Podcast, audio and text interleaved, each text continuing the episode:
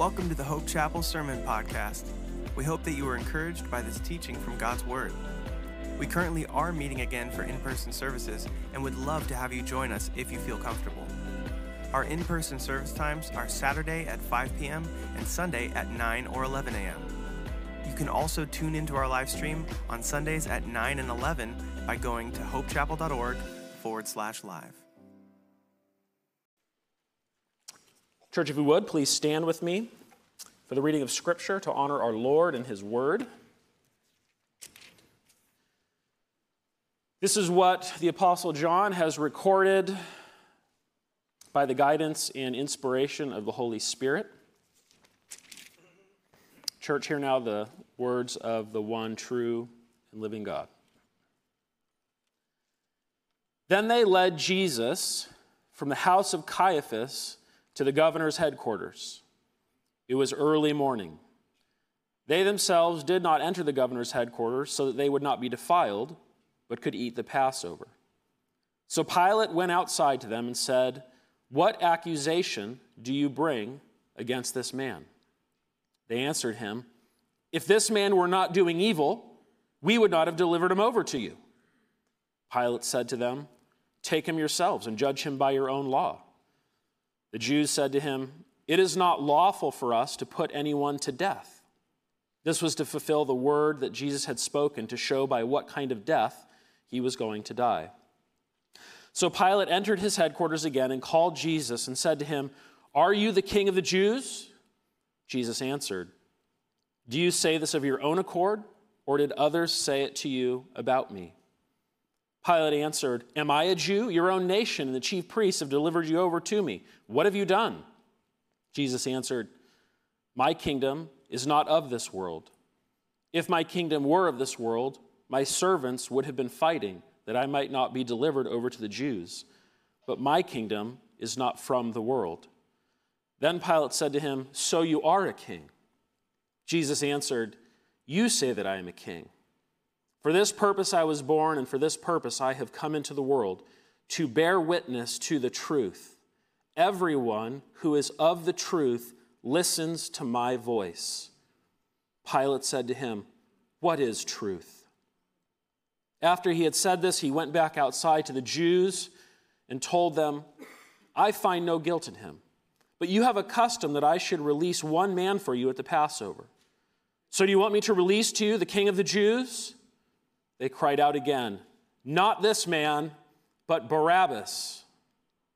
Now, Barabbas was a robber. Church, this is the word of the Lord.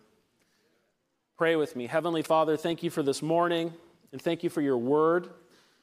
Father, as we open up your word this morning, we pray that you would speak clearly to us from it. We pray that you would cause your word to go forward in our midst and accomplish in our hearts and in our minds and in our lives your intended purpose for it and for us this morning. We submit our hearts and our minds and our lives to you in Jesus' name. Amen. Church, you may be seated.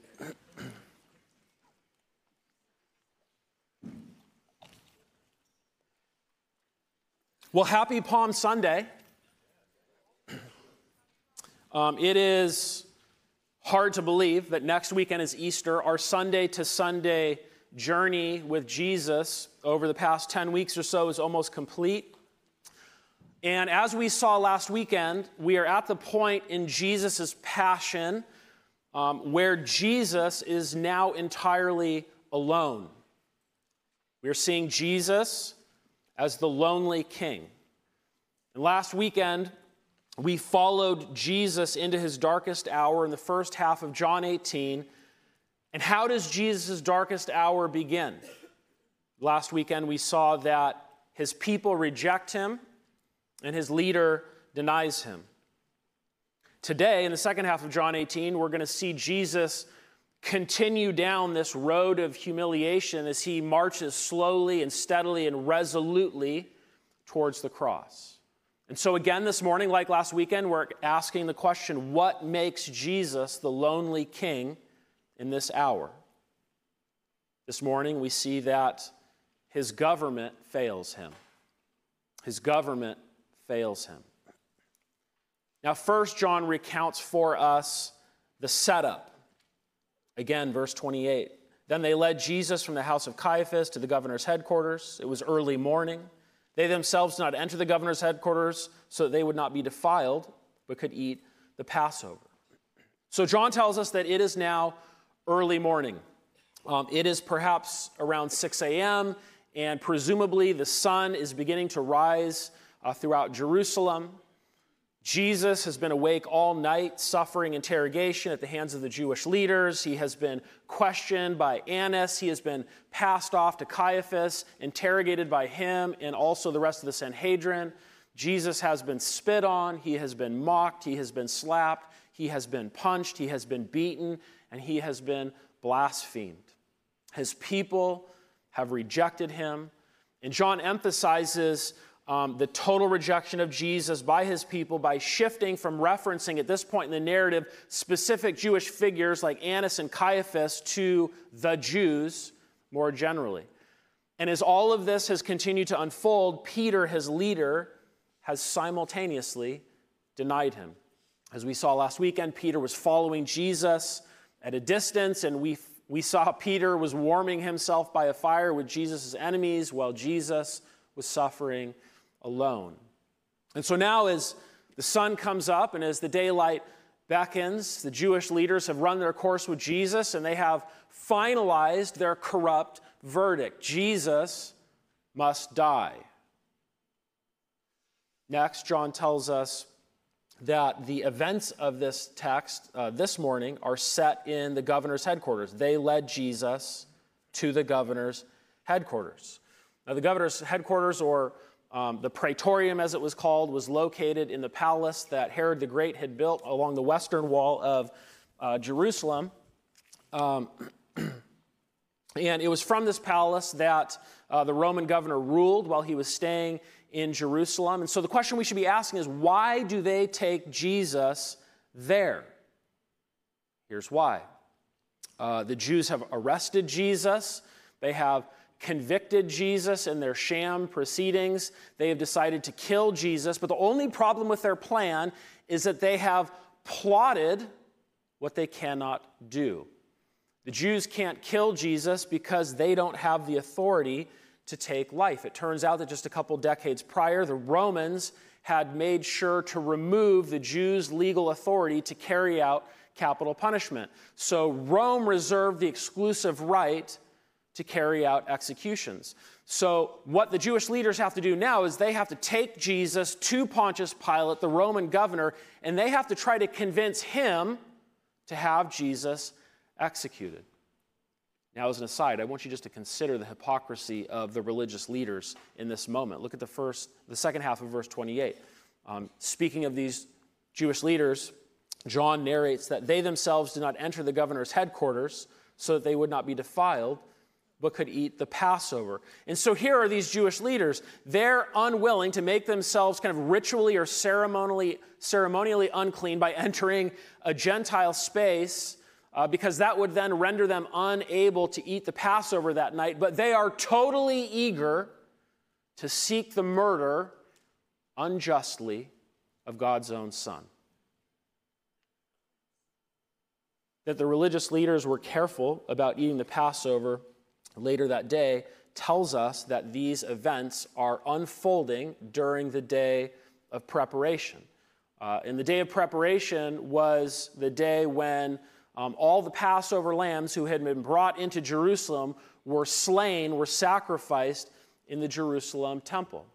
So, according to Jewish tradition, the Passover lamb was to be sacrificed on the 14th day of Nisan uh, in the afternoon uh, at twilight. Uh, be- before the beginning of the Passover feast, which started at sundown, and sundown marked the beginning of the 15th of Nisan. So, as Jesus is brought before Pilate early in the morning, as he stands trial in this moment, and as he continues uh, in his humiliation, Jews are waking up as the sun is coming up all throughout Jerusalem, and the heads of house are preparing to bring their sacrificial lambs to the temple to be slain. And in just a matter of hours, Jesus is going to be killed outside the city. At the same time, all these Passover lambs are being killed inside the temple. And now all of this brings us to Jesus' enemies' attempt to persuade Pilate to execute Jesus. Uh, because the Jewish leaders will not go into Pilate's palace, Pilate must go outside to accommodate them. Um, and although Pilate has almost certainly been briefed on the proceedings against Jesus, he's almost certainly been briefed on the Jews' case against Jesus. Pilate opens the hearing with a request of them for formal charges against Jesus. Verse 29. So Pilate went outside to them and said, What accusation do you bring against this man? Then the Jews answered him, If this man were not doing evil, we would not have delivered him over to you. Now, what I want you guys to notice is their response amounts to a great big nothing burger, okay? Uh, the Jewish leaders are vague here because they don't have anything substantive on Jesus that would warrant capital punishment, that would warrant execution from the Romans' perspective. And because now they haven't given Pilate any legal basis to convict, convict Jesus, um, he turns around and he tells them to go handle the situation according to their own laws and traditions. Verse 31 Pilate said to them, Take him yourselves and judge him by your own law then. So, by doing this, Pilate now forces their hand. Uh, they have judged Jesus, they just can't kill him. And so now they just come out and they tell Pilate explicitly what they want. The Jews said to him, It's not lawful for us to put anyone to death. We want to kill him, but you Romans won't let us. John then offers this narrative remark, verse 32. This was to fulfill the word that Jesus had spoken to show by what kind of death he was going to die. You see that? What does John mean by that? It almost seems like John's narrative remark doesn't follow from the Jews' statement that preceded it. It's not lawful for anyone for us to put anyone to death, and then John says this. What does John mean? I have to just kind of teach for just a moment. Uh, John has two parallel concerns in this moment um, as the narrator. So, first, uh, John is narrating this unfolding conspiracy against Jesus, which is going to culminate in Jesus' crucifixion. And so, John has a historical concern on one hand. He's narrating historical events. Does that make sense? But second, um, John is signaling the spiritual significance of these historical events as they unfold. We might refer to this as John's theological concern. So he has a historical concern, he also has a theological concern. Historically, John is narrating that Jesus was ultimately crucified because he was executed by the Romans and therefore he suffered a Roman means of execution. But theologically, John is showing that God is in control the entire time. He is showing that God is providentially using the Roman occupation to bring about his, own, his, his own son's sacrifice on the cross. And so that's why John says this was to fulfill the word that Jesus had spoken to show by what kind of death he was going to die. Throughout his gospel, John uses that phrase, this was to fulfill, to show how Jesus fulfills various prophecies of Scripture. How we might say the spiritual or the theological and the historical collide. But here, uh, John is using that phrase to show how Jesus fulfills his own prophecy about himself. Just earlier this very week, right after Jesus makes his triumphal entry into Jerusalem, um, he takes time to spend time with his disciples and he says to them, the time for judging the world has come when Satan, the ruler of this world, will be cast out. And when I am lifted up from the earth, I will draw everyone to myself. And John says he said this to indicate how he was going to die. Over and over, Jesus says this. John records it. When Jesus says that he's going to be lifted up, Jesus is not just saying that he's going to die, he's referring to the fact, the historical certainty that he is going to die by crucifixion. But of course, the Jews believed that any person who was executed by hanging on a tree was consider, considered cursed by God. The same was assumed of anybody who was crucified on a, a wooden Roman cross. Now let's connect some dots. The backdrop is Passover, it's the day of preparation. The Jews take Jesus to Pilate seeking a Roman execution. A Roman execution order was necessary in order for Jesus to be crucified. God is at work, God is in control, God is sovereign. In Egypt, the first Passover occurred when the angel of death uh, visited the curse of death upon the firstborn of every household. And but to, but to escape this curse, to be passed over by the angel of death, God's people had to do what? They, they had to slay a sacrificial lamb and apply its blood to the wooden doorposts of the house. We look at Exodus 12 and we see the specific requirements for this Passover lamb laid out in detail by the Lord. This lamb had to be a year old male. It had to be a year old male because that it was then considered to be in the prime of its life. That Passover lamb, that sacrificial lamb, had to be without blemish, without any defect, uh, symbolizing it, its purity and perfection.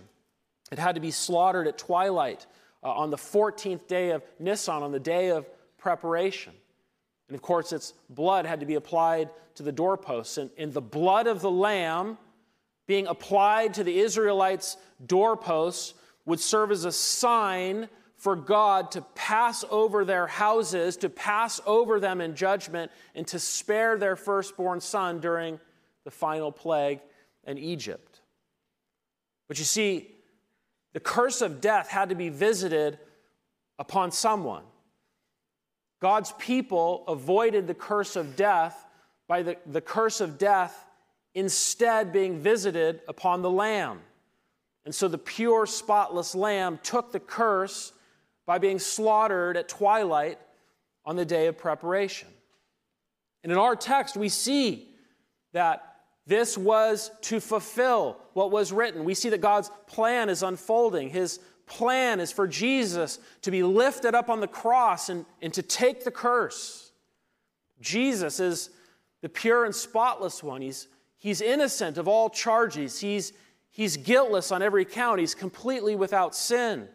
And he's going to take the curse of sin by being slaughtered on the day of preparation. He's going to take the curse of sin. He's going to be made the curse of sin by being cursed on the cross. His death on the cross will serve as the ultimate sacrifice for the sins of his people. And this makes Jesus the true and better sacrificial lamb, the true and better Passover lamb. The Apostle Paul explains this in Galatians 3. He says, Christ redeemed us from the curse of the law by becoming a curse for us. For it is written, Cursed is everyone who is hanged on a tree. Friends, we look at Jesus in this text. We see that God is putting him forward by, by his own providence. And we see that Jesus is our sacrifice. Jesus is our sacrifice. So, first, the setup, next, the trial. John now turns his attention to Pilate's examination of Jesus. Uh, and this occurs inside Pilate's palace, verse 33. So Pilate entered his headquarters again and called Jesus and said to him, Are you the king of the Jews? Now, think about Pilate's question for just a minute. Pilate's question uh, reflects a fundamental misunderstanding of Jesus' mission and Jesus' identity. It is likely that as Jesus is brought to Pilate, Pilate, as a Roman governor, thinks that uh, Jesus is some kind of political revolutionary, that Jesus is some kind of threat to Roman authority. But of course, Jesus is neither of those things. Pilate's question also betrays the fact that the Jews had almost certainly briefed him uh, ahead of time. So the Jewish leaders know something. They know, well, first of all, they want to get Jesus killed. That's why they're bringing him to Pilate. But they know something. They know that Jesus claiming to be God, uh, in their view, Jesus blaspheming, won't get Jesus killed by the Romans. The, the Romans won't take that as a serious charge. But they do know that they can twist Jesus' claim to be Messiah, to be God's long awaited, promised forever king. They can twist that and present Jesus to the Romans as a threatening rival king to Caesar. And so the Jews almost certainly briefed Pilate and presented Jesus to him as the self proclaimed king of the Jews. And that's why Pilate asks Jesus that question. And the most, the most convenient outcome for Pilate would be for Jesus to simply answer that question yes, I am king of the Jews. Remember, Pilate has been summoned first thing in the morning. It's early, the sun is probably just coming up. If Jesus answers Pilate's question in the affirmative, then Pilate can just go ahead and have Jesus killed. The matter will be closed, and Pilate can move on with his day or maybe just go back to bed. But Jesus knows that he's been set up, and so he calmly turns the interrogation back around on Pilate, and he answers Pilate's question with a question. Verse 34 Do you say this of your own accord? Or did others say it to you about me? To which Pilate responds, Am I a Jew? Your own nation and the chief priests have delivered you over to me. What have you done?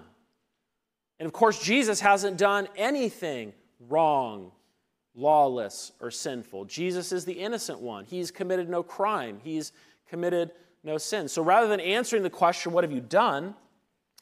Jesus responds to Pilate's first question with a profound declaration My kingdom is not of this world. If my kingdom were of this world, my servants would have been fighting that I might not be delivered over to the Jews. But my kingdom is not from the world. And this response accomplishes two things simultaneously. It answers Pilate's original question truthfully, but also it informs Pilate that Jesus is not the kind of king that poses the kind of threat to Rome that Rome is concerned about. As we think about Jesus' declaration here, we need to understand that it's loaded with meaning and implications for us as followers of Jesus today. First, consider the nature of Jesus' kingdom.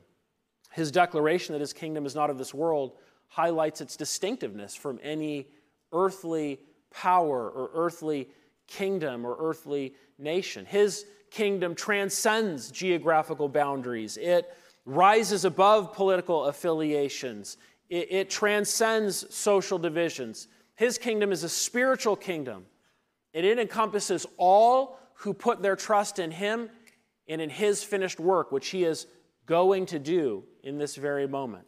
It's an eternal kingdom. Contrary to the kingdoms that rise and fall in this world, his kingdom is one that has risen in which will never fall. It is a kingdom which will never be destroyed. We should think about what it means to be citizens of his kingdom. Understanding the nature of Jesus' kingdom has direct implications for us as his followers. In Philippians 3, the Apostle Paul reminds us that our citizenship is in heaven. And from it, we await a Savior, the Lord Jesus Christ, who will transform our lowly body to be like his glorious body by the power that enables him even to subject all things to himself. And so, friends, as citizens of Jesus' kingdom, our primary allegiance must always be to him. Our primary allegiance must always be to his teachings rather to any other earthly power or authority or leader or teacher. And this means that our values, our priorities, and our actions should be shaped, governed by the principles of His kingdom rather than by any values or expectation that this world presents to us. And as citizens of Jesus' kingdom, we're called to live lives that are marked by the things that characterize Him and His kingdom. We're called to live lives that are marked by love and truth and forgiveness and humility and sacrificial service to one another and to those whose lives are in close proximity to. We're to be salt and light in a fallen and broken and dark world. We're to reflect the character of our King, and we're to invite others to experience his transforming power. Amen. We need to think about the implications of living simultaneously in two kingdoms. Jesus' statement that his kingdom is not of this world acknowledges the tension that we as believers face as we often experience living in two kingdoms the kingdom of this world and the kingdom of our Lord. And of course, as we live in this world, we are subject to this world. We are subject to its laws, to its government, governments, and to its systems. Yet, we must remember that our ultimate allegiance is to Jesus. Our ultimate allegiance is to his kingdom. And of course, Jesus does not call us to follow him where he did not first go. Jesus models living in this tension perfectly. Even in this moment, we see Jesus modeling it in his lonely hour. He was subject to the Romans, he was subject to Pilate, he was subject to the abuse and the mistreatment and the mischaracterization of the Jewish leaders at the same time. His ultimate allegiance was to his Father, and his ultimate purpose was to complete his kingly work by going to the cross. For all of us, the tension of living simultaneously in two kingdoms requires wisdom. It requires discernment as we navigate the complexities of living in a fallen world. But in all our engagements with the world around us, friends, we need to remember that our ultimate hope, our ultimate hope is not in human leaders. Our ultimate hope is not in earthly governments or earthly systems, but our ultimate hope is in Jesus, our true King. He is our ultimate hope. And our ultimate hope is in His promise to fulfill the kingdom which He has brought in. Now, every kingdom has a king. And so Pilate, as he listens to Jesus characterize his kingdom, can only draw one conclusion. Verse 37 Then Pilate said to him, So you are a king. Jesus answered, You say that I am a king. And here again, Jesus is always in control. The dialogue never spins out of his control. So he neither confirms nor denies, but yet again uses the opportunity to move the conversation to a higher level. And Jesus says this to Pilate For this purpose I was born, and for this purpose I have come into the world to bear witness to the truth. Everyone who is of the truth listens to my voice. That is Jesus saying, My voice is truth. That is Jesus saying that truth exists objectively, that it is external to us and intrinsic to Him. Pilate is concerned with politics. Jesus steers the conversation to matters of ultimate significance. And in this statement, this declaration, Jesus reveals not only his mission, but also his identity. He has come as the embodiment of truth. And friends, we need to consider at least three necessary implications of Jesus as the embodiment of truth. First, Jesus is the source and standard of truth. When Jesus declares that he has come to testify to the truth, he is essentially saying that he is the source of truth and he is the standard of truth. Just a few chapters ago in John 14, he said, I am the way, the truth, and the life. No one, no one, no one comes to the Father except through me. And as the embodiment of truth, Jesus is the ultimate revelation of who God is, of God's character, of God's will, of God's being, of God's purpose. Jesus is the starting point, Jesus is the reference point.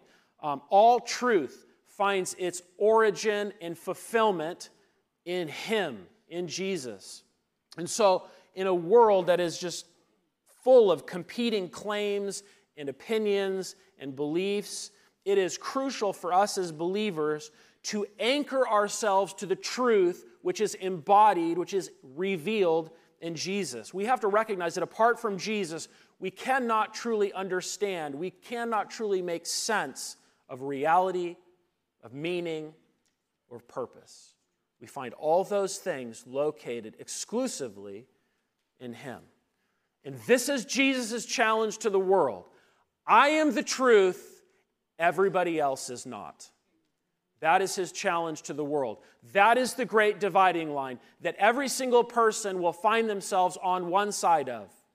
You either believe that Jesus is the truth or you believe that Jesus is not the truth. That is a properly closed disjunction. Only one can be true, not both, not neither. He either is who he says he is or he is not who he says he is. The question that must be asked is if Jesus is not the truth, then what kind of person is he? Because what kind of person makes such claims about themselves? Everyone needs to choose a side. Either Jesus is the truth as he says he is, or he is not. But next, Jesus' claim demands that we recognize his call to be on the side of truth. We need to see how Jesus' statement that everyone who is of the truth listens to my voice is his call for us to be on the side of truth. It is his call for us to align ourselves with the truth that he embodies, with the truth that he expresses. And this begins with him and it reverberates outward in every direction in our being and in our living. To be on the side of truth means to accept Jesus, to accept Jesus' teachings, to submit to his lordship, and to follow him faithfully in our daily lives. To be on the side of truth means embracing a lifestyle that reflects his values, priorities, and character. To be on the side of truth means speaking the truth to be on the side of truth means speaking the truth about Him and not being ashamed of the truth about Him. To be on the side of truth means speaking the truth, not only speaking the truth about Jesus, but speaking the truth as Jesus spoke the truth. Jesus spoke truth into darkness.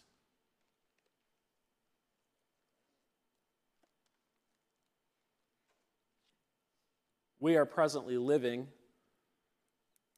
in a culture of moral chaos. This is what happens when a society's thinking becomes futile and its collective heart is darkened. Just this last week, we observed the, the tragic events which unfolded in Nashville where a Christian school was targeted by a trans individual who killed three nine year olds and three adults. As the story was disseminated, I couldn't help but think that could have been my nine year old. And almost immediately, our thoroughly secularized culture spun the narrative godlessly and even coming out of the White House, we heard statements like, Our hearts go out to the trans community as they are under attack right now.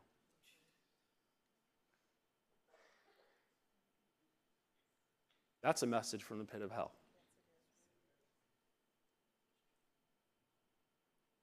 As I was reflecting on the events and the spin and this text, and Jesus as the embodiment of truth, and as I was reflecting on what it means to answer his call to be on the side of truth, I could not help but conclude that we can no longer remain silent. We live in a culture of moral chaos, which insists that boys can be girls, and girls can be boys, and men can marry men, and women can marry women, marriage can be redefined in man's own liking, in man's according to man's own preferences. We live in a culture of moral chaos which insists that there is no intrinsic value to unborn life. We live in a culture of moral chaos which insists this, uh, uh, on the, sec- the, the sexualization of young children in public spaces. Jesus said that it would be better for one to have a millstone strung around their neck and to be thrown into the ocean than to cause a little one to stumble. We live in a culture of moral chaos, and our silence gives consent. It's important for us to be sensitive to the unbelieving world around us, but when sensitivity becomes silence, something has gone wrong. It is not loving to confirm people in their sin And it is not pleasing to God. We need to remember that according to Jesus, disagreement is not hate, disagreement is loving. It is loving. It is loving to name reality and to say that what is wrong is wrong and what is right is right and what belongs to God belongs to God. And when a loving father says no, his children should agree with him. Friends, love speaks truth.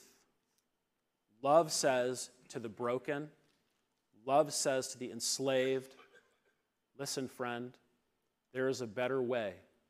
There's a better way to wholeness, there's a better way to identity, and there's a better way to flourishing. Don't go your way, go this other way. And I know that many of us are lamenting the present moral chaos. And I want to say just another word about that. Many of us are wondering what is the solution? And many of us assume that the necessary precondition for the possibility of renewal, the necessary precondition for the possibility of pushing back on this moral chaos is is electing the right person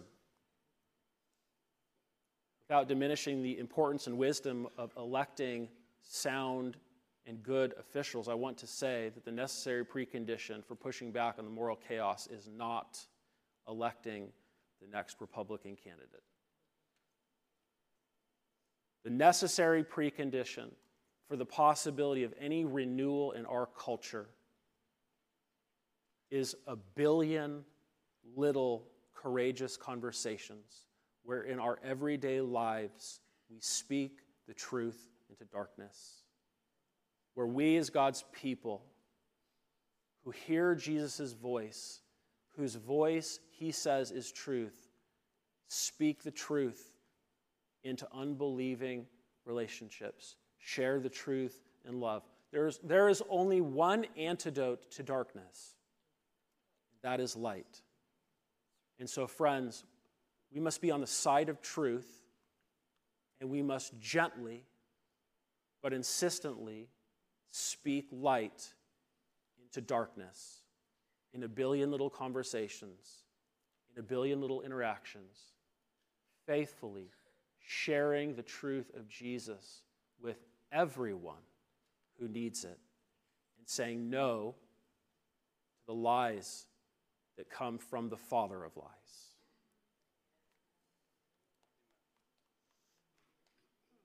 And of course, when we speak the truth, we must speak it as Jesus did. Scripture tells us that he was full of grace and full of truth. So we must speak the truth graciously. And of course, being on the side of truth in these ways, especially in these days, is going to place us immediately at odds with the world around us. And so many of us may have to count the cost facing opposition, ridicule, persecution. Maybe speaking the truth in a little conversation will cost you reputation, professional advancement. Maybe you'll be taken to HR maybe you'll suffer even worse. But regardless of what the cost of faithfulness to Jesus and answering his call to be on the side of truth will be for you and for me, in all of this, we need to remember that we are not alone in our pursuit of truth because Jesus has promised us that surely he will be with us always, even to the end of the age. And finally, as we commit ourselves to being on the side of truth, we need to be encouraged that truth has transforming power because as we embrace the truth, the transforming power of Jesus is at work to renew our hearts and our minds, to set us free from lies, to set us free from deceptions, to set us free from false narratives that all too often hold us captive.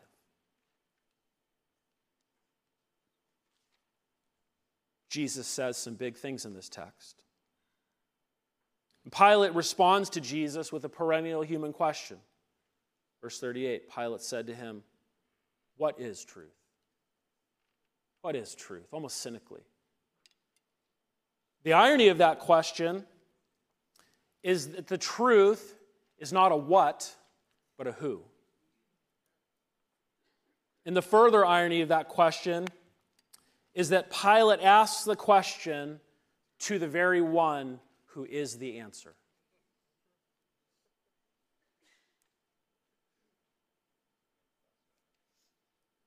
Friends, I hope in all of this you can see that Jesus is also our sovereign. He is sovereign as king, and he is sovereign as truth. But next, we move to the injustice. Winding down the text, John tells us after he had said this, he went back outside to the Jews and told them, I find no guilt in him. Not guilty, Pilate says to the people. And as we read Pilate's words and his interactions with Jesus, like there's this sense in which he strikes us as a reasonable man throughout this account. But what we're going to see is that the politics of the situation overrule any sense that Pilate has of Jesus' innocence. This shouldn't come to a surprise to us because historically we actually know that Pilate was known for brutality and that he had um, a well documented reputation for being a weak, politically motivated, opportunistic leader. Pilate is in Passover for Jerusalem um, because he wants to make sure that as all the Jews make pilgrimage there, that none of them are over, overtaken by any ambitions that give rise to a nationalistic uprising against Rome. Pilate lived in Caesarea, but he came down to Jerusalem for Passover because he wanted to make sure that there wasn't any trouble when everybody made pilgrimage to Jerusalem. But now Pilate has a problem on his hands. The Jews are all stirred up about this Jesus and if that problem escalates into a riot, Pilate's going to have a real political catastrophe on his hands. So, acting in his own best interest, Pilate seeks to appease the Jewish leaders, even though he sees clearly that Jesus is innocent of the charges that they bring against him.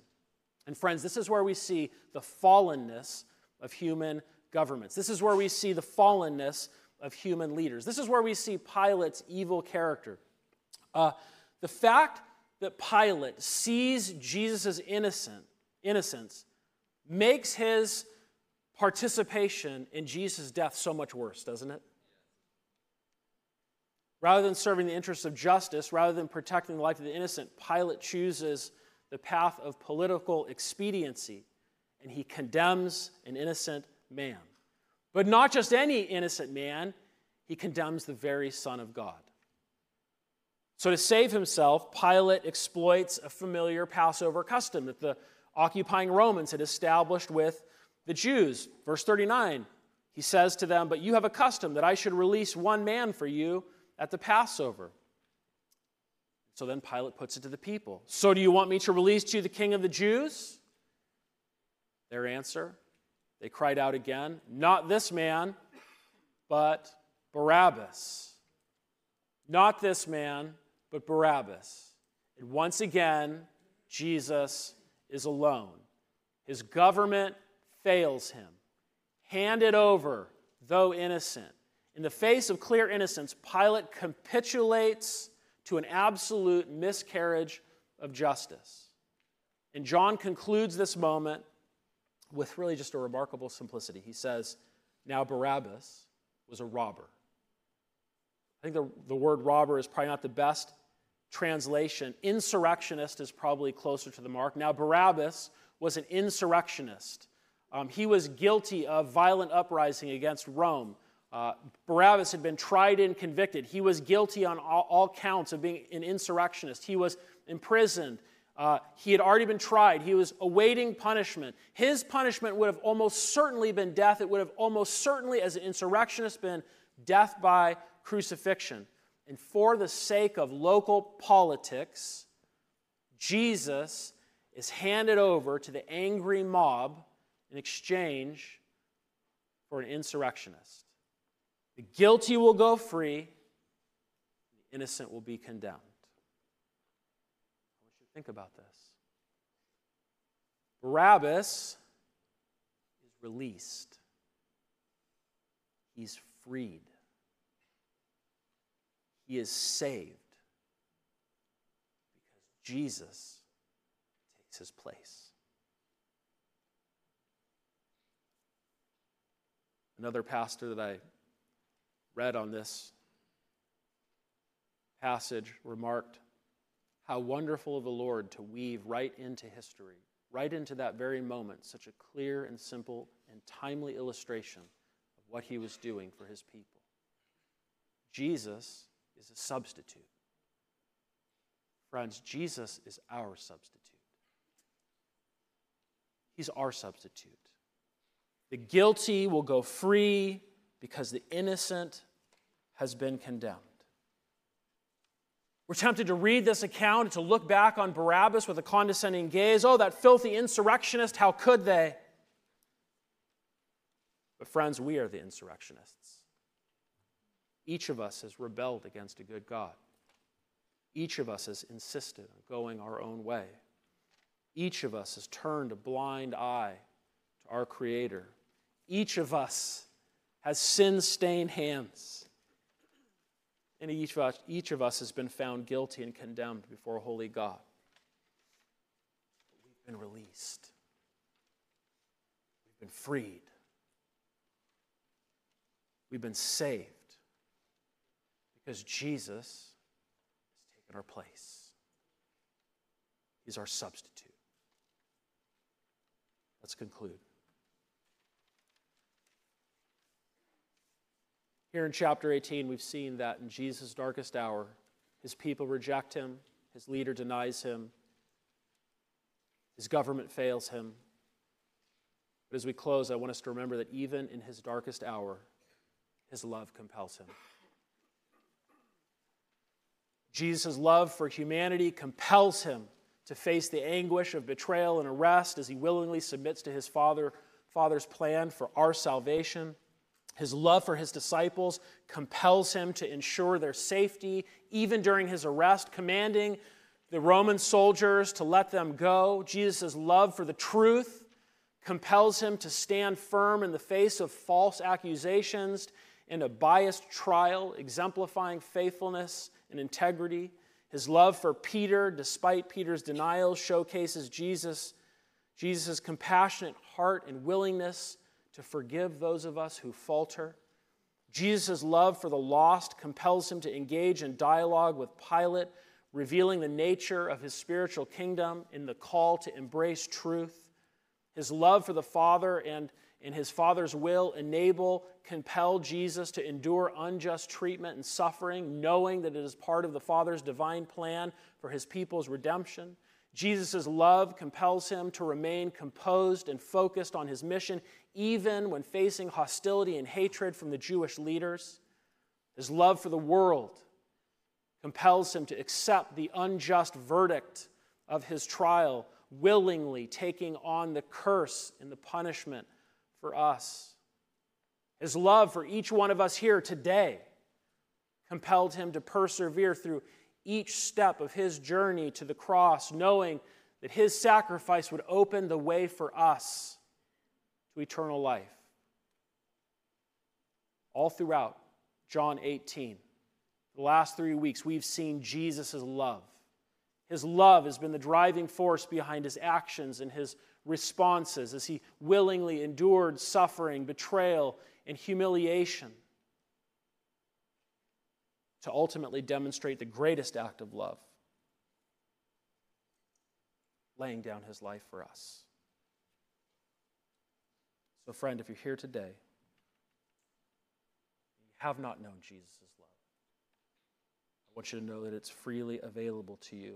All you need to do is turn from your sin and put your trust in Jesus and in his finished work for you. Jesus is our sacrifice. Jesus is our sovereign. Jesus is our substitute. And finally, Jesus is our Savior. Let's pray. Heavenly Father, thank you for this morning and thank you for your word, which tells us about your Son. Jesus, thank you for being our sacrifice, our sovereign, our substitute, and our Savior. We turn our attention now to remember your completed work that day of preparation 2,000 years ago as you went to the cross and suffered and died to atone for us. On behalf of the Hope Chapel family, I'd like to thank you for tuning in to the Sermon Podcast. If you would like to know more about our church, you can visit www.hopechapel.org.